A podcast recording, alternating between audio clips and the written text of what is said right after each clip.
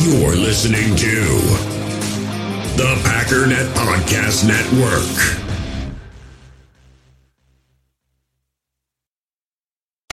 In the hobby, it's not easy being a fan of ripping packs or repacks. We get all hyped up thinking we're going to get some high value Jordan Love card, but with zero transparency on available cards and hit rates, it's all just a shot in the dark. Until now, introducing slab packs from arenaclub.com, the only repack that provides real value, a complete view on all possible cards, and clear hit rates for each one. Now, when I buy slab packs on Arena Club, it finally feels like I know what I'm getting. And honestly, the best thing for me and my son is the fact that we're kind of novices into this. When I walk into a card shop with my son and a card says it costs $40, kind of just taking his word for it that that's a good value. So I appreciate the transparency on grading, as well as just getting excited about seeing what you could potentially get. Right now, you can get 10% off your first purchase by going to arenaclub.com slash packdaddy. Wow, that's crazy offer. 10% off a $400 slab pack. That's 40 bucks right there. Anyways, that's arenaclub.com slash packdaddy for 10% off your first purchase. We all have smartphones, and we all know they're pretty amazing, but they also can be amazingly distracting, especially when we're around other people. So, US Cellular wants us to reset our relationship with our phones by putting down our phones for five. That's right, a company that sells phones wants us to put down our phones. And to see what we find, learn more at uscellular.com forward slash built for us.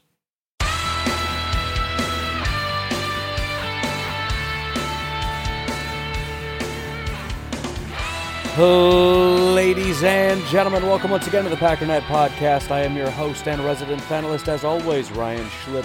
Check us out online, packernet.com. Find me on Twitter, pack underscore daddy. So, y'all want to talk about Mike Pettine? Because I don't. I think the thing with Pettine is a little bit petty, and it's a very Bears slash Vikings thing to do we don't exactly know how to win football games. We don't know how to beat the Packers. So we're either going to try to become the Packers or hire somebody that's going to give us enough insights to beat the Packers. Now, on its face, it makes a ton of sense. The Packers had success against the Vikings over the years, like a lot, and they're a tough team to beat. In 2019, in particular, they had um, success against the Vikings where nobody else could. They were one of the few teams that ever beat the Vikings at home. I forget exactly what the stat was, but um, there, there was something that hadn't been done last year in Minnesota for the entirety of uh, of Zimmer's tenure in Minnesota. I don't remember exactly what it is, but the point is a lot of success. So it helps you with the Vikings. It's going to help you a little bit with the Lions, although I think they uniquely struggled with the Lions. I don't know you're getting a ton there, but still you get some insights. You also get help with self scouting. Obviously, the Packers had success against the Bears as well. It's kind of like hiring a hacker that hacked into your system. You pay the guy to come over and, and help you fight off hackers because who who better than the person that knows how to break into your system? It's not to say nobody else is smarter and can figure out a better way to do it, but he's better than we were, and so we can do a little self scouting for our offense. What did you see? What what we, we tried to do this. Why couldn't we do that? Oh, because I was doing that. Oh, yeah, I, that makes sense. What were you scared of? Well, when you guys did this, we were worried that you would do this because that you know there's not a whole lot we could do about that, and you guys were really good at you know what just that kind of stuff. And then obviously, finally, to beat the the Packers. And it's one of those things where everybody knows what it is, but everybody's playing along anyways. The Bears don't care about Mike Pettine. They just want the insight. Mike Pettine knows he didn't get hired for a defensive coordinator position because they don't want him to coordinate their defense. They know he's getting paid just to give up all the insights and all the details on Matt LaFleur and his system and the defense and the players. They want him to, to tattle on all the players. What are their weaknesses? What what what what are their limitations? What couldn't they do? Where can we attack them? Mike Pettine knows that, but so what? He's getting a paycheck. He doesn't care. It's the best offer he got. And he's like, yeah, sure, I'll go consult with you guys. And I'm sure there's an element of he's an extremely intelligent coach and with a lot of uh, success. And we just love to have him as an advisor, similar to what Dom Capers was for the Vikings last year and for somebody else this year. I don't know who. Oh, the Lions, obviously. Because, again, that's just what these other teams do. But at the end of the day, there's a reason why you generally are not seeing highly successful teams do nothing but poach other successful teams' players. First of all, because, or, or players or coaches or whatever, because they are the successful teams. But as I've said before, you, you've got your imitators and you've got your innovators. Innovators don't need to borrow from other teams. They don't need to be told, hey, what are the weaknesses so that we can uh, attack the Packers' weaknesses. Tell me what to do here to beat your old team. Can you imagine Matt LaFleur and Aaron Rodgers in this offensive system being dictated to based on what some other team's ex defensive head coach says is, is the best way to attack them? We're, we're going to change everything we do here because it's not about us and our ability to get better, to be better than you. It's about we can't be better than you. We're not better than you. We don't know how to win. We don't know how to innovate and become the next great thing. And so the next best thing is to hire off our competition and have him tell me how to beat the Packers. Just tell me what to do. I don't know what to do. I can't beat the Packers. We suck. You tell me what to do. And I'm sure I'm exaggerating to some degree, but I mean, that's that's the mentality difference. Winners don't do that, or at least don't have to. And it's, it's not that there isn't some benefit, but it's it's not the direction we're headed. It doesn't help us innovate into the future to have a guy tell us how his defenses hurt us. How do we run away from our problems? But that's the Bears. They're doing the best they can. And man, when they do something, they just go 100 and, 100,000 miles an hour. They smack into a brick wall every time, but they just they are just pedal to the metal all the time. And I love it because it makes them really bad at stuff. They have no ability whatsoever to say no. They're going for the chip the, the cheap easy fix every time. And I, you know, I, for all the Bears fans listening, I don't even think that they necessarily disagree. They're tired of it. Why are you picking up all the Packers scraps? It's pathetic. It's the same thing that happened with the Patriots all the time. Everybody wants to pick up their scraps, and nothing ever becomes of that. We're going to hire off their defensive coordinators, their offensive coordinators, their linebackers coach. We're going to get their linebackers and defensive tackles and their wide receivers and all the guys that had success over there. If we just hire up a bunch of them, we're going to be great. Except they're not with the possible exception of Flores in, in Miami. That is r- remains to be seen. Still wasn't a very good team. I was just impressed. I mean, it's similar to what I said about Gruden. I'm impressed that they're better than what they should be, but I still we haven't still haven't seen the Raiders take a big step into actually being a competent football team. They're still bad. And same with Miami. I mean, talk to me when you make the playoffs. But it looks promising. Don't hire people because you want to go backwards. Hire people because you want to go forwards. Build the vision yourself. This is the direction I'm going. Who's going to help me get there? That's what the Packers did. Nobody likes it. It's it's not the the smooth, sexy thing to do, but it's about his vision. And and right, wrong, or indifferent, that's that's what this is about. This is what I'm building. Who's to help me get there? I don't exactly know what that vision is. That's what we've been talking about the last couple days. What even is that vision? I don't know. But that's the point. That's what we're doing. This is where we're headed. He still never even hired his uh, his first ever defensive coordinator. This is his first, and so he's he's still fully developing his vision for this football team as the head coach. We saw a massive jump in year two, not defensively necessarily, but offensively definitely. But again, he, he is the head coach. He's not the offensive coordinator. He builds the vision of what this team looks like offensively, defensively, special teams, the locker room, the football field, first quarter, third quarter, all that. He didn't hire the flashy pick. He hired the guy that's going to help develop his vision for the team for the future. And nothing is certain in football, but but the thing that Packer fans can have confidence in is that they do things the right way. They're just a it's a football organization. And as as silly as it sounds, a lot of teams around the NFL are just not football organizations. They're not football people. They don't know what the right way is. They don't care what the right way is. They care about making a quick buck. They care about putting butts in the seats. They care about all this other stuff. They're not about football. History, tradition, the right way to do things, the right way to build a team, the slow, easy, prudent way. The Lions, for example, as we know, are not. You've got the multi billionaire family, the Fords, that bought a team because it's a status symbol. And they don't want to stoop to the level of actually believing football people would be better at running their business than they would. And so they hire, literally, people from the Ford Corporation to head up the team. Now, again, it does seem like maybe some other people have been brought in, depending on how much power they get. I'm assuming they're gonna they're gonna get all the the decision making abilities. I don't know. That could possibly help them. They have to do that. They but but that's the thing. They have to actually make the statement, not out loud, but they have to make the statement loud and clear. We don't know what we're doing.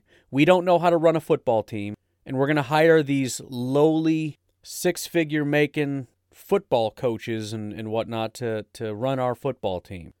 It's it sounds ridiculous, but it happens all over the place. All over the place. The Bengals. I think Buffalo, although they are a very good football team right now, they they had that issue for a very long time. The way that they were structured was absurd. You had a family that bought the team and I think they put their daughter in charge, who was running both their Buffalo Bills football team as well as their hockey team that they also bought. She was in charge of running both of those things because obviously, I mean, it's just just stupid sports teams. Obviously, she can do both. It's not a big deal, and that's what a lot of these teams are. They're they're run by people that have a hard time admitting they don't know jack, and they don't know how to go about finding the right people. They're not plugged into to the football stuff. All these coaches and G, they all know each other.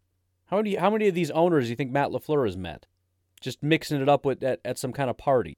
Maybe a couple. I, I wouldn't think that they hang out in those same circles though. You know, when we hired Matt LaFleur, he talked about how he had hung out with Aaron Rodgers and, and you know, Sean McVay and Rodgers and all those guys. They all hung out together. The coaches have all hung out together. The players have all kind of hung out. They all intermingle. With the exception of Robert Kraft, who throws parties once in a while and, and has a bunch of people over, mostly Patriots. But I don't, I don't, I don't remember hearing of any any social gatherings at uh, the Ford's house where they get to meet all the, the, the GMs and the coaches and all that kind of stuff. At the top of this organization is a football guy. That's it. He's the absolute tippy top of this thing, unless you consider the board, but they, they're not making decisions. The only decision they have to make is is Mark Murphy sticking around. But Mark Murphy is a football guy. He was a football player. He was in the, you know, he helped run the, the, the union on behalf of the football players. He's always been involved in the business, the legal side of football, on top of actually having been a football player. His whole life has been football and the business of football. And he hires people about the business of football and he understands the traditions. And Green Bay has had such a great tradition. I mean, there was clearly a dark period but I mean, Lombardi brought tradition and, and, the right way to go about doing things. And, and since Ron Wolf, I mean, there has been a tradition that has not been broken, and it has done us very, very well. It's not an accident the Packers stay on top. Oh, you look at your Super Bowls. It, again, it's it's like saying a, a, a cornerback is garbage because he doesn't have a lot of picks. Again, I, I just I don't care about that kind of stuff because it's fleeting. Now, generally, in these categories, you're going to have you know, better corners are going to have more picks generally than bad corners. Better pass rushers are going to have more sacks generally than bad uh, edge rushers. Good linebackers are going to have more tackles than bad linebackers generally, but that's not always the case because it's not a one to one correlation. These are fleeting things. Have the Packers been a dominant organization for 30 years? Yes. Arguably the most dominant for 30 years. Obviously, the last 20 has been the Patriots, who were terrible in the 90s. I mean, it's still probably the Patriots considering how dominant they've been. But do you know how many interceptions Jaire had? Do, I mean, seriously, do you know? Can you remember how many?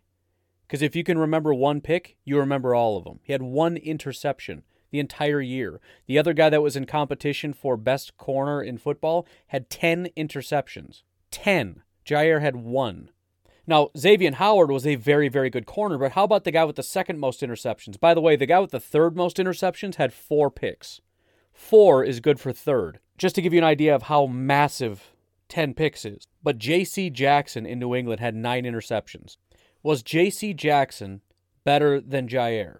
Now, it, it, it kind of breaks down because if you won a bunch of Super Bowls, you're probably a very good team. But the point is, there's a lot more to being a good team than just winning Super Bowls. Yes, that's ultimately the point. But I'm making the point that the Packers are a very good organization, and that's what keeps them on top. And until, I mean, and again, if I withdraw myself from my Packers fandom and just look at it from an NFL fan standpoint, it's kind of upsetting to watch the way teams like the Bears run their team. Because you look at it and just shake your head and say, stop doing that. Why are you doing that? Why are you so stupid? Stop. And again, Bears fans, I mean, they, nobody wants to hear this from a Packer fan. So they're going to get defensive. But amongst Bears fans, they talk exactly like I talk about their own team. Nobody wants Pace back, and for a reason. The guy's been a, a, a disaster. And again, I like the way he drafts. He just refuses to do it because he's too impulsive. Oh, forget them draft picks, man. I'm going to go out and spend first round picks on this guy, that guy, second round pick. To, we we laugh at the Rams because they uh, they always give away first round picks. And it's true they've been doing it for a lot longer, but man, 2019, the Bears didn't have a pick until round three. 2020, they also didn't have a first round pick. Well, I know they had two second round picks, but what did they do? I mean, I, I got to stop saying that the guy's a good drafter until he can start, you know, I guess being smart. I mean, I he he was doing Roquan, James Daniels, and Anthony Miller were his first three picks in 2018. That ain't bad. I mean, I know I dog on Roquan for not being as good, but at least he's a quality starter. He got Bilal Nichols in the fifth round. He plays. 2017 was a disaster because of Mitchell Trubisky, but they got Shaheen, who was good for a, a, about five seconds. Eddie Jackson in the fourth, Tarik Cohen in the fourth. I mean, you know, 2016 they got Leonard Floyd in the first, which was not a very good pick, but he's, you know, it's kind of like Roquan. Not good for a first round pick, but if he was a third round pick, you'd be excited. You got Cody Whitehair in the second, Nick Kwiatkowski in the fourth, Deon Bush in the fourth. I mean, these are not Jordan Howard in the Howard in the fifth. 2015, Kevin White was a disaster. He's he's not super great on his first round picks, but Eddie Goldman in the second is great. Adrian Amos in the fifth. He's always done a good job, but it, it just it seems like it's completely lost its luster. Then in 2019, it's, it seems like it all just fell apart. He started giving away all his draft picks, completely stopped caring about the draft because these draft picks are not even doing very well. David Montgomery is fine, but it was kind of a no brainer at that point. I thought the guy was a first round pick. He went in the third round. And even that, he's not as far as running backs go, I mean, we'll see what he develops into, but he's he's good, not great. But Riley Ridley is not doing jack. Duke Shelley's not doing anything. Kerrith Whyte, I don't even know if he or Stephen Denmark have played a single snap. 2020 Cole Kmet was a joke. Jaylon Johnson's not doing anything. Uh, Trevis Gipson, don't even know who that is. Kindle Vildor, the Viking, not doing jack. Darnell Mooney, you know, he had one big game against the Packers, but big deal. I just I think the whole thing's fallen apart. It's been two disastrous years. Three if you want to include the Mitchell Trubisky thing in 2017. It just set everything off. But we brought him back. I don't know why. He gives away all our picks and now he can't even draft well anymore apparently. I don't know. And I've always wanted to defend the head coach, thinking, you know, he does a good job, he just needs a better quarterback. But then you bring in Foles, who we know can be a good game manager, which is what the team needed. Just get a good game manager with a top tier you know, top 10, arguably top five wide receiver in the NFL and a top 10 defense and go win football games, and they couldn't. So I don't know if I can defend him anymore, but the Bears could. They brought him back. And so again, we, we, we come into every year, and I come in every year saying you, you never know what's going to happen. You know, one of these days, these bad teams are going to become a good team. They're going to figure it out. But that's only happening when you change what you're doing. The change in Buffalo happened when they hired Sean McDermott in 2017. And I should add, brought in a new quarterback, right? It was, it was just, it was the perfect story. It didn't have to be that way. I mean, technically, this was their first really good season. They went 13 and 3. 10 and 6 last year was as good as it got. Prior to, I mean. If they didn't, you know, I'll, I'll, I'll give them the credit and not say luck out, but if, if they didn't happen to grab the correct quarterback, I don't know if we even are having this conversation about Sean McDermott. I mean, really, I, I, I kind of all over the place, but that's that's what today's just going to be. We're just talking here. Explain to me Sean McDermott, because the same time he came in, they hired Brandon Beane to be the GM of the Buffalo Bills. It's after they fired Doug Whaley, which was a big to do. I don't exactly remember what the circumstances were, but that was a big hubbub for whatever stupid reason.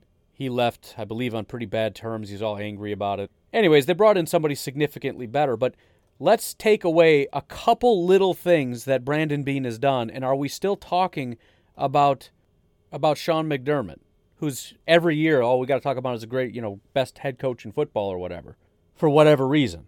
If they don't hire, I should say draft, Josh Allen, what is this team this year? What do they have that's any good? Well, Stefon Diggs, okay, so they, also brought in Stefon Diggs. What else? The defense completely fell apart. This is a perennial dominant defense. Eh, they got better again down the stretch, but that, that was their weakness all year was their defense. The defense is getting worse. They don't have a very good run game.